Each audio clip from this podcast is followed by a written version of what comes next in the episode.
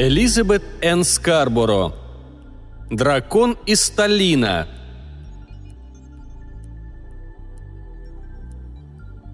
Посланник летел много дней, прежде чем смог наконец безбоязненно коснуться ногами земли, оказавшейся в этих местах не такой раскаленной. Ее величеству, думал он, следовало бы послать сюда Ифрита, а не Сильфа, ведь Ифриты с помощью своей магии способны в мгновение ока перенестись куда пожелают, а у духов воздуха скорость полета зависит лишь от мощности их крыльев, которые у них не больше, чем у обычной крупной птицы – Хотя, конечно, скорость перемещения, пожалуй, единственное преимущество ифритов. А уж всем известный бешеный нрав делает их и вовсе бесполезными в качестве посланников. Но в данном случае хватило бы, наверное, и одной скорости, ибо нигде в этих проклятых землях не осталось, похоже, ни одной живой души, даже поговорить было не с кем. Первым признаком страшного несчастья, постигшего эти края – были густые клубы черного и серого дыма, полностью скрывавшие южную береговую линию северных земель.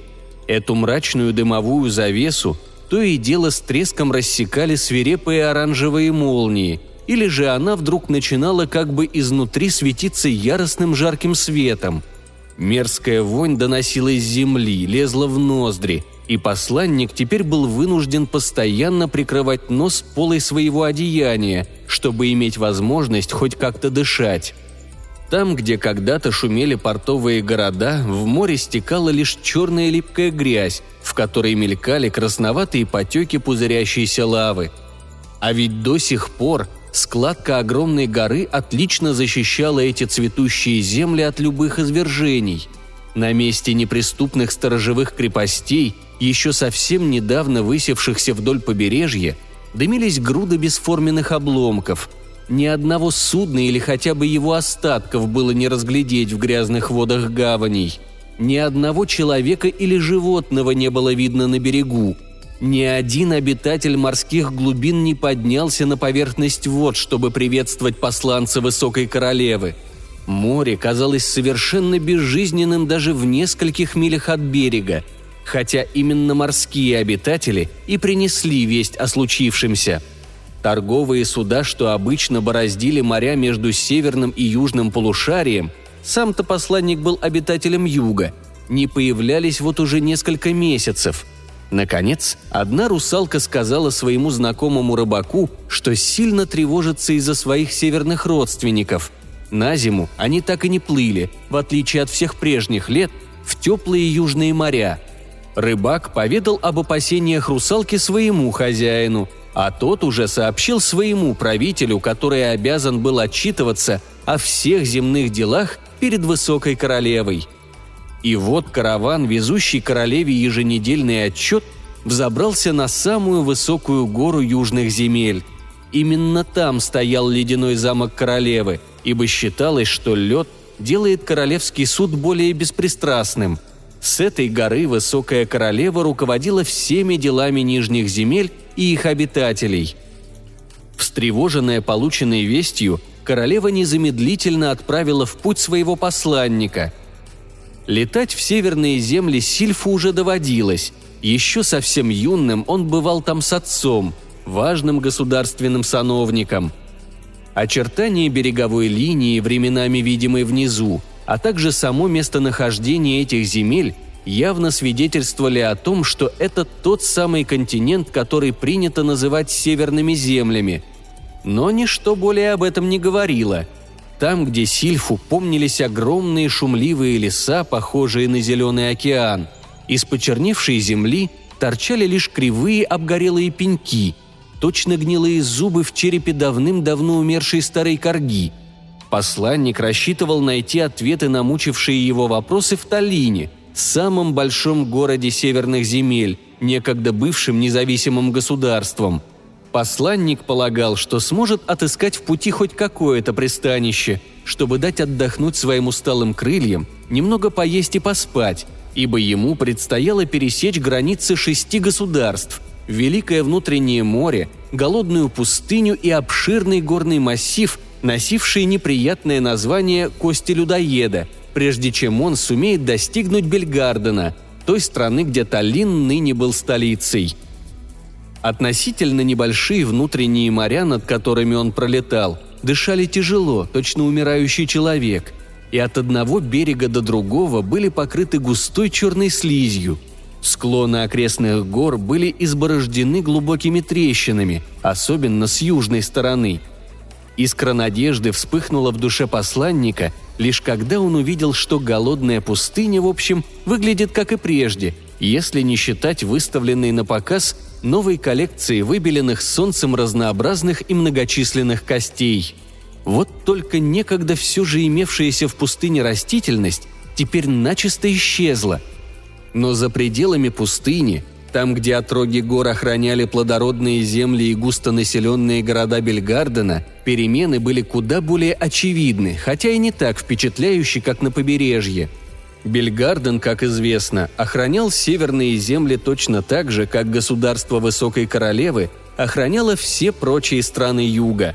Причиной же того, что Бельгарден играл на севере столь выдающуюся роль и вызывал всеобщую зависть своим процветанием, было вот что.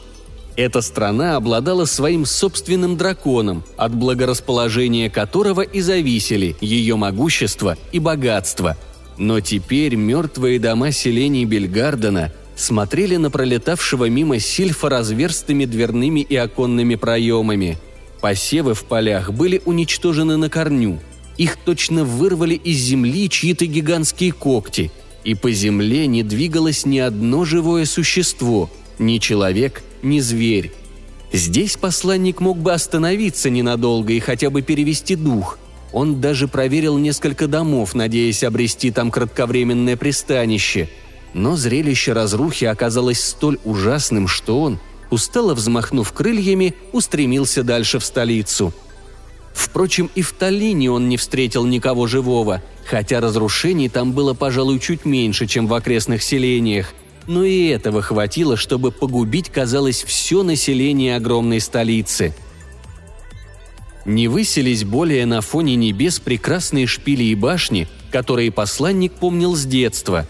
На просторных площадях, где некогда оглушительно шумели огромные рынки, где вовсю торговали скотом и самым разнообразным сельскохозяйственным инвентарем, где звенели монеты, передаваемые из рук в руки, где радугой сверкали целые ряды свежеокрашенной пряжи, развешанной на веревках, а на крышах близлежащих домов лоскутным одеялом раскинулись выстиранные и разложенные для просушки вещи, платья и белье, где всегда так хорошо пахло сеном, молоком и здоровыми чистыми телами людей, которые всегда были сыты, ибо давно уже открыли отличные способы орошения полей и борьбы с засухой.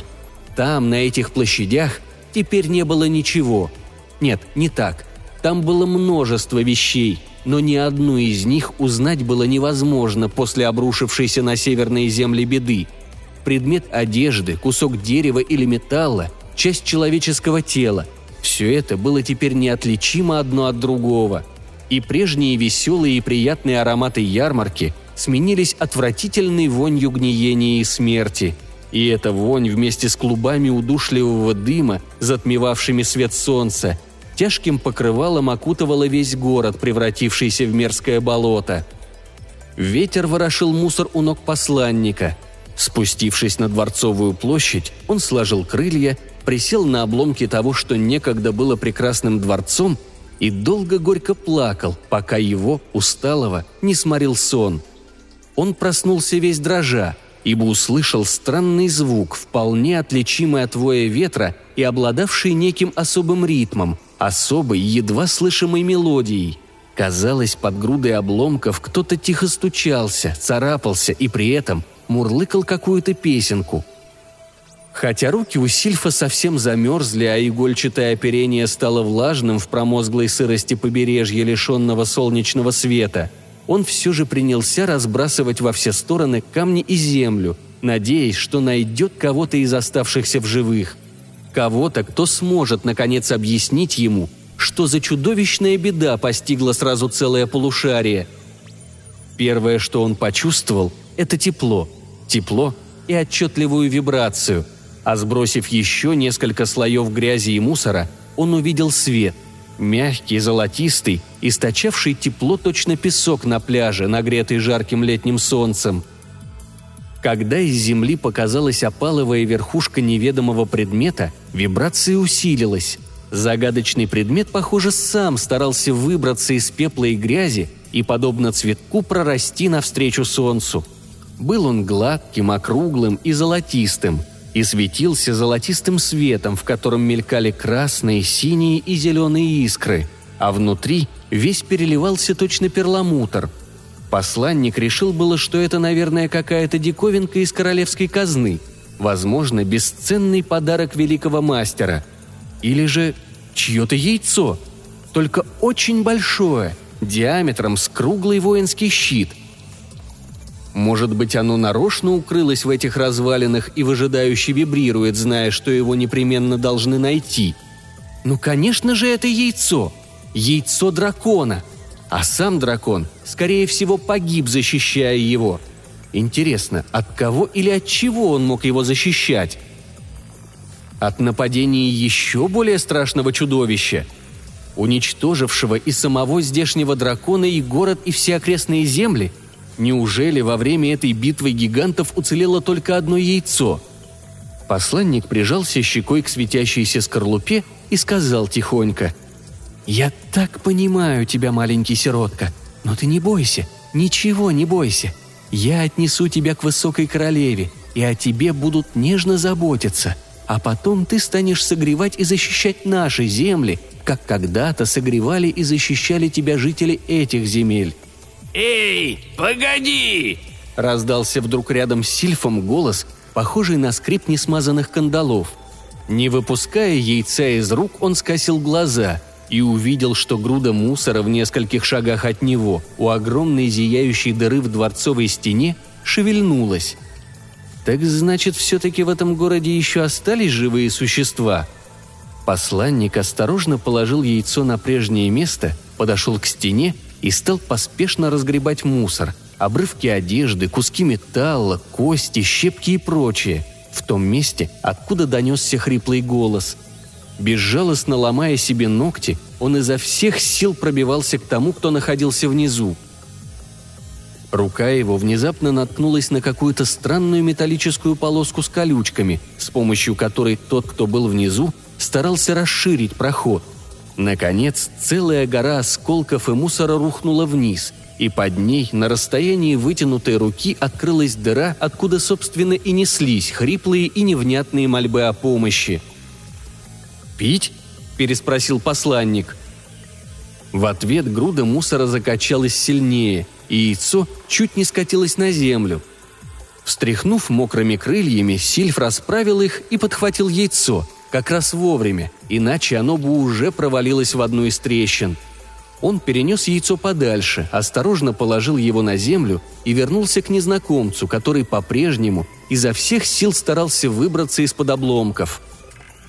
Спиною Сильф чувствовал тепло, исходившее от яйца. Это необычайно успокаивало и согревало его. Он развязал свой заплечный мешок, достал фляжку с водой и напоил изнемогавшее от жажды существо – «Эй, приятель, не пей так жадно!» – воскликнул он, заметив, что несчастный одним глотком опустошил половину фляжки. «Оставшейся воды нам должно хватить до тех пор, пока мы не отыщем хотя бы один атолл с чистой питьевой водой, а это вряд ли случится очень скоро. Возможно, и несколько дней потребуется». Незнакомец только головой покачал, но в ответ проскрипел. «Не могу оставить. Яйцо. Должен найти «Не тревожься, друг мой», – поспешил успокоить его посланник. «Яйцо в безопасности». И он явственно услышал, как яйцо что-то промурлыкало у него за спиной. «Ах!» – вздохнул человечек и вытер мокрые губы рукой. У него, похоже, осталась только одна рука. Зато рука эта была очень длинной, а ноги очень короткими. «Наверное, это гном», – догадался посланник. «А «Где все остальные?» – спросил гном. «Мне очень жаль», – отвечал Сильф. «Но, похоже, никаких остальных тут нет. Мое имя Дольгаль. Я посланник Высокой Королевы и прилетел из Южного полушария. Путь мой был труден и долг, так что мне сперва необходимо немного отдохнуть. Но затем, если ты согласишься сесть ко мне на спину, я смогу доставить и тебя, и яйцо к высокой королеве». «В южные земли?» – уточнил гном. «В те единственные земли, что еще уцелели, я бы сказал», – с горечью воскликнул Дольгаль. «Боюсь, весь север сожжен дотла». Гном кивнул и, цепляясь единственной рукой, стал выползать из-под мусора. Затем, передвигаясь практически ползком, отыскал яйцо, свернулся возле него клубком и, не говоря больше ни слова, уснул. Возможно, гном имеет на это яйцо больше прав, чем кто-либо другой, думал Сильф. Но все-таки нашел-то его первым он, Дольгаль. И Сильф испытал непривычное чувство протеста при мысли, что ему тоже придется лечь прямо в грязь, да еще рядом с таким безобразным существом. Однако там же, в грязи, лежало и яйцо, которое, несмотря на столь долгое пребывание под землей, неведомым образом обещало спасение и покой, если он, Дольгаль, будет обращаться с ним бережно и осторожно, пока не вылупится детеныш. Прежде чем смежить усталые веки, Сильф рассмотрел спасенного им гнома и заметил, что вторая рука у него не просто отрублена, ультю явно что-то прижгло. Кроме того, широкий и плоский красный шрам, тоже, видимо, от ожога, тянулся через все его лицо, как бы деля его пополам и захватывая ухо, подбородок и шею, а жесткие черные волосы на голове сожжены полностью. Проснулся Дольгаль внезапно, словно его кто-то толкнул. Мгновенно придя в себя, он приподнялся и увидел, что у гнома из руки выпал здоровенный камень. «Неужели он хотел убить меня?» – подумал посланник. «Да нет, не может быть ведь мои крылья – единственное средство спасения для нас обоих. На физиономии гнома, точнее на уцелевшей ее половине, появилась какая-то жалкая гримаса, точно от боли. Здоровая рука его лежала на коленях ладонью вверх, словно он хотел показать Дольгалю, что безоружен. Отчего-то он казался ему сейчас куда более сильным и не таким грязным, как в начале – Дольгаль и сам чувствовал какой-то странный прилив сил, а потому удивленно воскликнул. «Ах, как хорошо я отдохнул! Да и ты, по-моему, тоже чувствуешь себя значительно лучше. Так что если ты готов отправиться в путь со мною, лучше сделать это прямо сейчас, пока у нас еще осталось немного воды». Мелодичный голос гнома, прозвучавший из его изуродованных уст, показался Дольгалю родником, забившим вдруг из разрушенных скал. «Погоди еще немного, и я окончательно приду в себя», Пусть подействует драконова магия, и ты сам убедишься вскоре, что сил у нас обоих будет достаточно, чтобы хоть всю ночь танцевать». «Ну, это вряд ли», – зябко поежился Дольгаль, ибо ледяной ветер, ринувшийся вниз из мутных кипящих облаков, чуть не сбил его с ног. «По-моему, после того, что я видел, мне никогда больше не захочется ни петь, ни танцевать». «Да, я понимаю», Видимо, подобное зрелище действительно смертельно угнетает, если не хватило времени привыкнуть к нему. Что до меня, то я готов плясать от радости уже хотя бы потому, что способен это видеть, понимаешь? «Кто ты и как тебе удалось выжить?» – спросил Дольгаль. «Ну, всегда ведь остается кто-то последний, верно?» Как-то неприятно усмехнулся гном. «А поскольку я был в своем роде первым, то, по-моему, только естественно, что и последним остался тоже я. Конечно же, не считая яйца. Пока я не нашел первое яйцо, меня звали Сулинин Арфист, а затем стали звать только Сулинин Драконий Смотритель.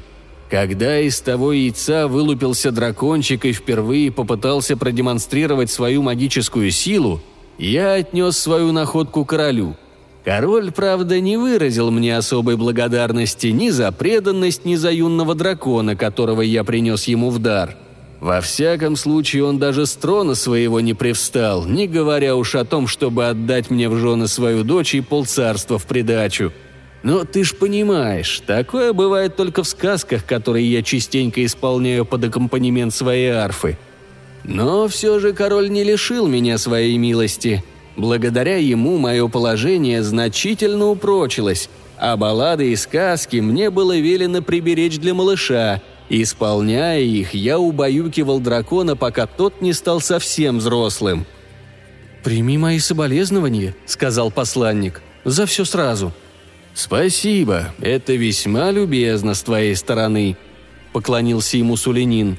«Когда из этого яйца вылупится новый дракон», — продолжал Дольгаль.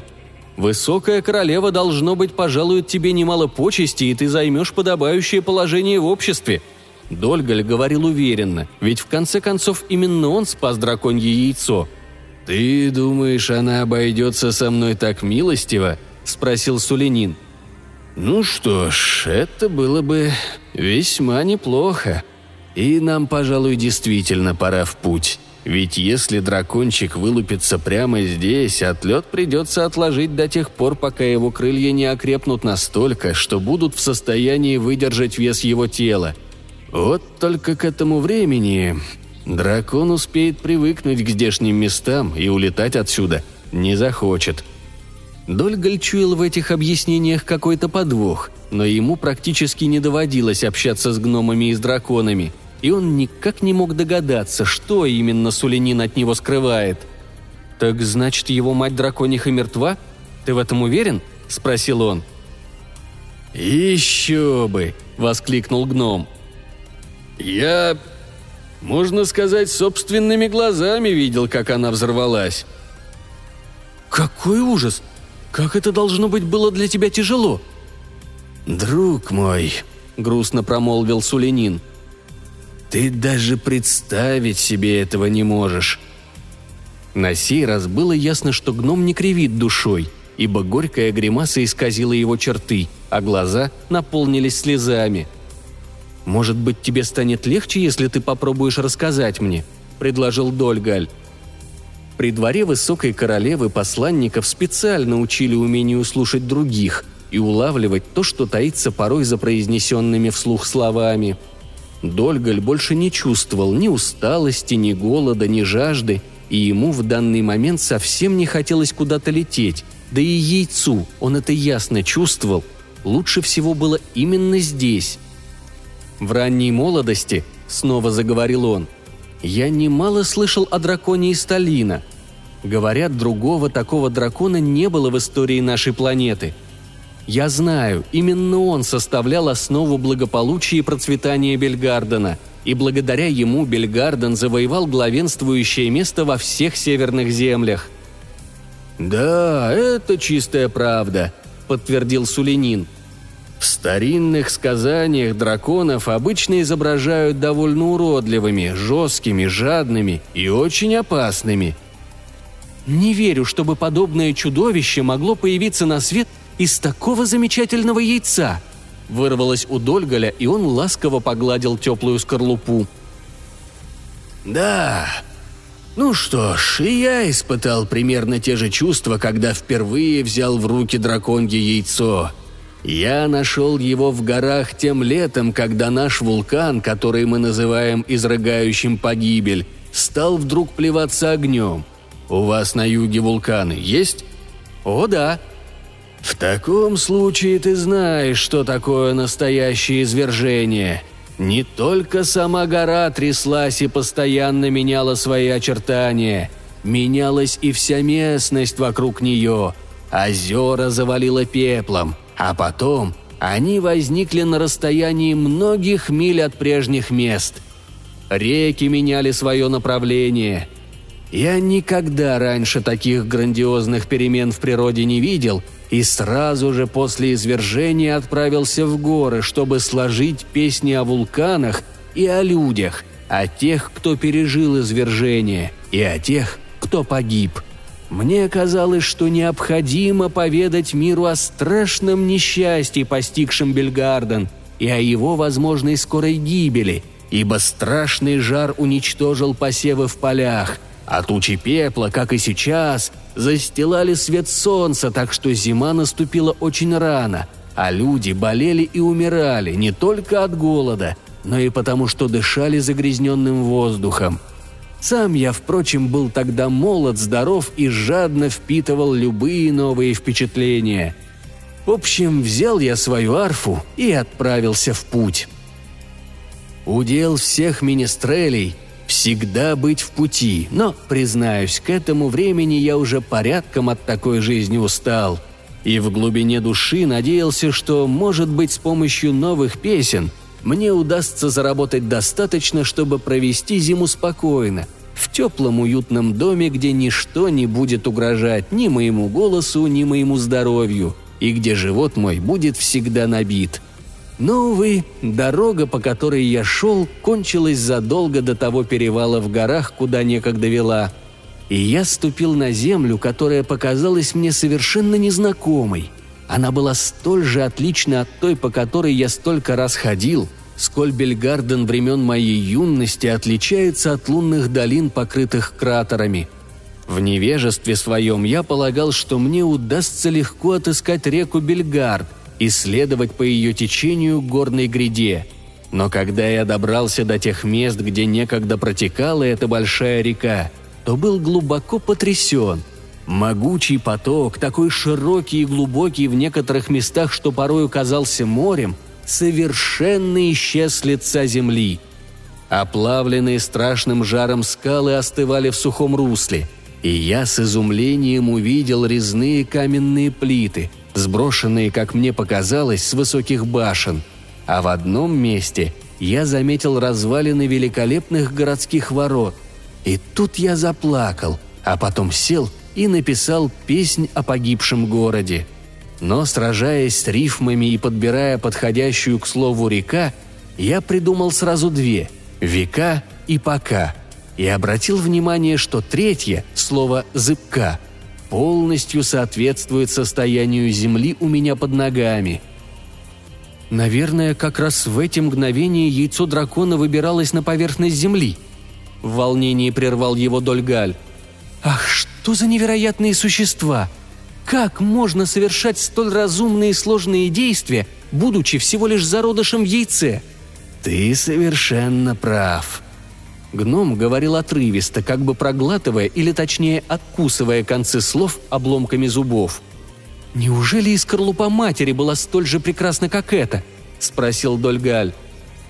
«Да, и я, как и ты, был до глубины души потрясен, впервые увидев драконье яйцо. А когда эта изумительная скорлупа треснула, мне показалось, что сердце у меня разорвется от огорчения.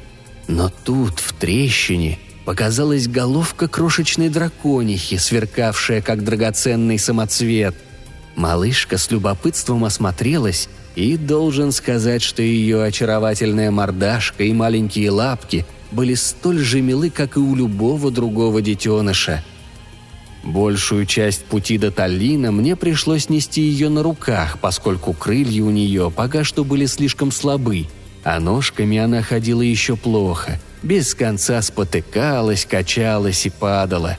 Но я никогда не видел другого такого существа, которое с первой минуты своего появления на свет испытывало бы такой зверский голод. Мне без конца приходилось охотиться, добывая ей пропитание, ибо путь можно было продолжать только когда она наедается досыта. Раз от раза она становилась все тяжелее – но насытившись, часть пути до следующей остановки довольствовалась крайне малым – несколькими травинками или бутонами цветов, и этим совершенно меня очаровало. Но самым чудесным в ней было то, что ее жаркое дыхание настолько согревало поля вокруг, что они вновь становились плодородными. Я тогда, впрочем, почти и внимания это на это не обратил, настолько был очарован своей новой подружкой – вот только она почти все время спала и во сне всегда была сухой и теплой, какая бы ни стояла погода. И я, по молодости лет, разумеется, решил было, что все-таки моя музыка веселее, хотя мне было очень уютно с этой малышкой. «Да-да, как я тебя понимаю. Я ведь испытываю сейчас примерно те же чувства, хотя мы находимся очень далеко от моих родных мест и от дворца Высокой Королевы», Однако это дивное яйцо дает мне ощущение полного покоя и уюта. Сильф так и затрепетал весь. «Ах, какая же трагедия для тебя потерять ее!» – воскликнул он, тщетно пытаясь понять, почему его куда сильнее волнует гибель этой драконихи, а не уничтожение целого континента вместе со всеми его обитателями – Ее аппетит все рос и рос, продолжал Сулинин. И вскоре она уже способна была слопать урожай, собранный с целого поля, и после этого все еще смотреть голодными глазами на пасущихся неподалеку овец и коров. И я понял, что моих усилий не хватит, чтобы прокормить ее. Это вынудило меня принять трудное решение – принести ее в дар нашему королю Хорхе. Король был просто очарован ею и не разгневался, даже когда она целиком уничтожила торжественный обед – целых 50 перемен блюд, который был приготовлен для празднования девятилетия королевской дочери. Разумеется, у короля вполне хватило средств, чтобы немедленно заказать новый обед – да и дракониха, казалось, несколько устыдилась своего непомерного аппетита. Она стала сама охотиться на всех тех животных, которых раньше просто жадно глотала целиком. И, кстати, научилась великолепно их готовить. По приказу короля нам выделили просторное помещение в королевском зоопарке, и я пением и музыкой убаюкивал свою девочку перед сном – а она тихонько мурлыкала, точно подпевая мне, пока не засыпала.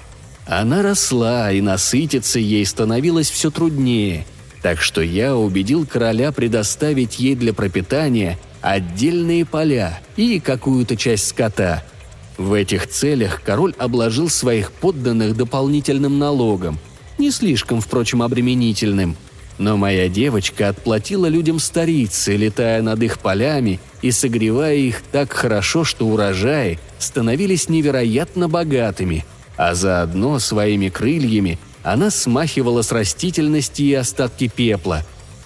Зимой она согревала весь дворец, а вскоре и под все остальные дома в городе были проведены специальные обогревательные трубы – Многие также обнаружили, что и обыкновенные глиняные печи, согретые дыханием драконихи, способны без дополнительного топлива держать жар в течение нескольких дней. В общем, она вполне окупала свое содержание. Однако же люди начинали все больше и больше ее бояться. Некоторые то и дело вспоминали старинные истории о драконах – которым полагалось регулярно приносить в жертву девственниц, хотя наша дракониха ни разу не проявляла ни малейшего стремления к людоедству. Но было и довольно много таких, кому просто не хотелось платить за содержание дракона. Они только и мечтали, как бы умертвить мою девочку. И только вторжение в Бельгарден войск Арбдона положило конец подобным разговорам и гнусным намерениям – «И что же произошло?» – спросил Дольгаль. «А ты как думаешь?» Разумеется, моя красавица отогнала вражеские войска до самой границы, а потом совершила всего один короткий налет на ближайший приграничный город и лишь слегка дохнув огнем, уничтожила десятую часть войск Арбдона, ну а остальные в страхе разбежались. Дракониха затем вернулась назад, а поверженный враг стал платить нашему королю богатую дань. Король, надо отметить, поступил мудро, использовав значительную часть доходов на содержание нашей драконихи. А то и, похоже, стало жаль жителей Арбдона, и она, пользуясь своим невероятным могуществом, помогла им не только вновь отстроить сожженный город, но и превратила их страну в такую же процветающую, как Бельгарден – «Какое чудесное существо!» – воскликнул Дольгаль и подумал, что высокой королеве было бы куда легче править, если бы у нее была такая отличная помощница, решительная, доброжелательная и хотя и дорогостоящая, но в значительной степени самостоятельно окупающая расходы на себя. «Это верно», – кивнул Сулинин. «И надо отметить, что она ведь тогда была еще, можно сказать, подростком – а какие чудеса она, должно быть, совершала, достигнув зрелости?» Мечтательно промолвил Дольгаль. «И какой у нее к этому времени развился аппетит», — заметил Сулинин. «Да, люди любили ее, конечно, и меня тоже любили, и короля нашего, и все благодаря ей, ибо это она давала им все. Покой, тепло, охрану границ и отличный урожай. Ведь благодаря тому, что она согревала поля, можно было собирать по три урожая в год, а драконий помет, к тому же, самое лучшее удобрение на свете. Что и говорить, она принесла благополучие всему королевству, ведь из страха перед нею все соседние государства исправно платили Бельгардену дань, а мы взамен разрешали любые их споры и междоусобицы. И все шло хорошо, до тех пор, пока дракониха не стала такой огромной и прожорливой, что запасы продовольствия и у нас, и у наших соседей уменьшились чуть ли не до голодного пайка. Королю не слишком хотелось облагать народ дополнительным налогом. Однако со временем ему пришлось таки это сделать. Но вместо того, чтобы сердиться на дракона, люди рассердились на короля. Вспыхнул мятеж – Мятежников всячески подстрекали и поддерживали жители соседних, зависимых от нас государств. Разумеется, моя девочка быстренько с этими мятежниками разобралась. И тогда король решил, а зачем платить палачу? Ты же понимаешь, мне было совсем не по душе, когда роль палача передали моей девочке. Я просто видеть не мог, как она пожирает людей, причем целиком – да, она глотала их целиком. Но мои доводы король больше слушать не желал и, похоже, решил меня каким-то образом уничтожить. «Но ты ведь мог запросто натравить на него свою дракониху!» Посланник был искренне удивлен тем, что Сулинин, прослуживший при дворе так долго, не сумел прийти к подобному решению самостоятельно. Сулинин, опустив глаза, рассматривал свою изуродованную культю – я, конечно, мог бы это сделать, однако она знала короля не хуже, чем меня. И вдобавок, королем все-таки был именно он, и он был человеком. Так что если бы я попросил ее убить его, чтобы спасти других людей, которые, нарушая закон, ему, королю, вредили, то она вряд ли поняла бы, в чем заключается смысл этого действия – ну а результат для дракона в обоих случаях был бы один и тот же, так что я предпочел смириться. И совершил ошибку. Вести о казнях вызвали все более ожесточенное сопротивление мятежников. Все чаще случались кровавые стычки с теми, кто платил нам дань. И это влекло за собой все больше казней. И, наконец, разразилась настоящая война – но наш король послал на поле брани не армию, а дракона, рассчитывая, что моя девочка все сделает и одна.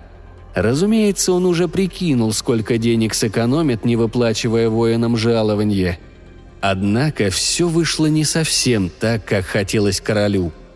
Получив очередное боевое задание, дракониха на голову разбивала вражеское войско, досыта наедалась на поле брани – и с каждым разом становилось все больше и все прожорливей. Для того, чтобы она могла продолжать свои вылеты, ей стало требоваться все больше корма. Вскоре в Бельгардене опустили все амбары, исчез весь скот и все домашние животные. И тогда король был вынужден начать набор рекрутов. Сулинин умолк. Яйцо вибрировало теперь куда сильнее, чем прежде – и Дольгаль подумал, что, наверное, можно даже услышать биение сердца маленького дракона, если приложить ухо к мерцающей скорлупе, готовой вот-вот треснуть. «Пожалуйста, продолжай свой рассказ», – попросил он Сулинину, уже начиная, впрочем, догадываться, каков конец этой истории. Собственно, самый конец он уже видел, и при воспоминании об увиденном у него начинало щемить сердце – Какая чудовищная бессмысленная трата силы средств. «Как ты, наверное, уже догадался», — снова заговорил Сулейнин, «рекрутов набирали не для битвы с врагом.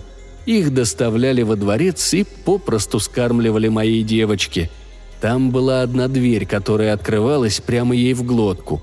В ту пору она стала так велика, что с нею стали происходить странные и ужасные вещи — Глотала она всех без разбора, но не всех, кто попадал к ней в пасть, успевала переварить. Так что погибали не все. Некоторые, пройдя через ее нутро, просто теряли ногу или руку, получали тяжкие ранения, но все же оставались в живых. А иные, особенно те, кого она ела на ужин перед сном, могли и вовсе остаться целыми, но, пройдя через желудок и кишки дракона, полностью теряли рассудок. А вот те, кого скармливали драконихи перед боевым вылетом, обычно переваривались полностью, и никто никогда больше их не видел. Я помогал тем, кто вышел живым из ее нутра, бежать, но они возвращались назад, в город, и через некоторое время круг замыкался, они снова попадали в драконью пасть. Сперва это произошло со стариками, затем с женщинами и детьми. К этому времени в соседних государствах уже никого не осталось, так что драконихе нечего было делать на поле боя. Но есть она хотела по-прежнему, и наш король по-прежнему кормил ее своими подданными. Я полагаю, к этому времени он уже совсем спятил, иначе вряд ли смог бы отдать дракону на растерзание родную дочь. Я слышал, как ужасно кричала принцесса, как она звала отца. Я узнал ее голос. Девочкой она часто приходила послушать, как я своим пением убаюкиваю маленькую дракониху. Я умолял дракониху открыть пасть, но она лишь крепче стиснула зубы. И тогда я попытался силой отнять у нее принцессу. Раньше она ни за что не причинила бы мне боль. Но в эти мгновения голод полностью подчинил себе ее разум, и я, видимо, сильно ее раздражал, потому что она лишь устрашающе щелкнула челюстями, да слегка дохнула на меня огнем. Тогда-то я и получил эти страшные шрамы. И Сулянин коснулся изуродованной руки и обожженной щеки. Я вырвался и едва успел скрыться за дверью, провожаемый оглушительным ревом дракона. И долго еще в ушах моих звенели крики несчастной принцессы и других жертв. «Остается только удивляться, что король и тебя не отправил драконихи в пасть», – тихо промолвил потрясенный Дольгаль. Он попытался это сделать, из-за этого и погиб. В общем, дракониха стала настолько тучной, что ей стало трудно летать. Да и вокруг не осталось уже никакой пищи. Но голод по-прежнему ее мучил – и тогда она начала рыскать повсюду и хватать, что придется. Вот во время этих метаний она и разрушила королевский дворец, а потом и Талин. И продолжала метаться в муках голода, непрерывно испуская пламя, и громко кричала от отчаяния и, как я понял позднее, от боли. «Бедняжка!» – воскликнул посланник. «Видимо, ей пришло время отложить яйцо?» Я и понятия не имел, что у драконов это связано с настоящими родовыми муками». «Я тоже», — кивнул гном. «Я знал только, что мне абсолютно нечем больше кормить ее. Я мог лишь скормить ей самого себя, и понимал, что тогда она просто умрет мучительной голодной смертью, и решил приготовить для нее закуску из взрывчатых веществ — а когда она явилась на мой зов, я сунул ей в пасть это угощение и поджег шнур. Шнур уже почти догорел, когда я заметил яйцо. Посланник холодно посмотрел на него и высокомерно промолвил. «Ну что ж, у тебя ведь не было иного выхода, чтобы спасти себя». «Не только себя. Я совершенно не хотел обрекать ее на длительную страшную смерть от голода. А потом я видел, как она взорвалась. И все померкло. Я был без чувств, пока ты не нашел меня. Яйцо словно бы потянулось, и на конце у него появилась маленькая трещинка. «Ты ведь, кажется, сказал, что я должен унести яйцо отсюда до того, как детеныш начнет проклевываться, если хочу, чтобы малыш привык к новому месту», с тревогой спросил Дольгаль, поглаживая яйцо и что-то ласково ему напевая – «Лучше позволь мне разбить яйцо и уничтожить дракона, пока он еще мал», — сказал Сулинин, поднимая единственной здоровой, но все еще сильной рукой тот увесистый камень, который выронил прежде. «Ни за что! Ты так уже предал мать этого малыша! Ты убил ее, и я не позволю поступить так с невинным детенышем!» «Разве ты не слышал моей истории? Любой дракон, вырастая, становится ненасытным — и никто не сможет выжить с ним рядом. Это ты допустил, чтобы ее развратили, а в доброй и справедливой стране она будет служить только добру!» Дольгаль прижал яйцо к груди, нежно его баюкая и нашептывая какие-то успокоительные слова, словно уговаривая детеныша подождать и не проклевываться. А потом, прежде чем бывший драконий смотритель успел встать на ноги, Силь взлетел высоко над землей, бережно сжимая в руках драконье яйцо. «Погоди! Ты же не можешь бросить меня здесь!» — крикнул ему вслед Сулинин. «Позволь мне сесть к тебе на спину! Ты ведь обещал взять меня с собой!» «Я должен отнести дракончика к высокой королеве до того, как он научится летать!» — откликнулся с высоты Дольгаль. «Возможно, позднее мы вернемся и за тобой. Вполне возможно!» И три раза взмахнув могучими крыльями, Сильв скрылся из виду, держа путь к горам с неприятным названием «Кости людоеда», Сулинин вздохнул и снова зарылся поглубже в свою нору под грудой обломков. Ему нужно было хоть немного согреться и восстановить силы. Завтра он упакует остатки протухшего драконьего мяса и двинется пешком в ту же сторону, куда улетел Дольгаль. Бедный Дольгаль, ему ни за что не найти в безжизненной, выжженной дотла стране тех птиц, которых маленькая дракониха с такой жадностью пожирала, едва проклюнувшись из яйца. А он, Сулинин, постарается пройти как можно дальше и по дороге будет внимательно высматривать следы, оставленные посланником и его юным питомцем, кусочки скорлупы и, может быть, бывший драконий смотритель очень на это надеялся, желая добра и высокой королеве и всем южным землям. Случайно уцелевшие – перья из крыльев Сильфа –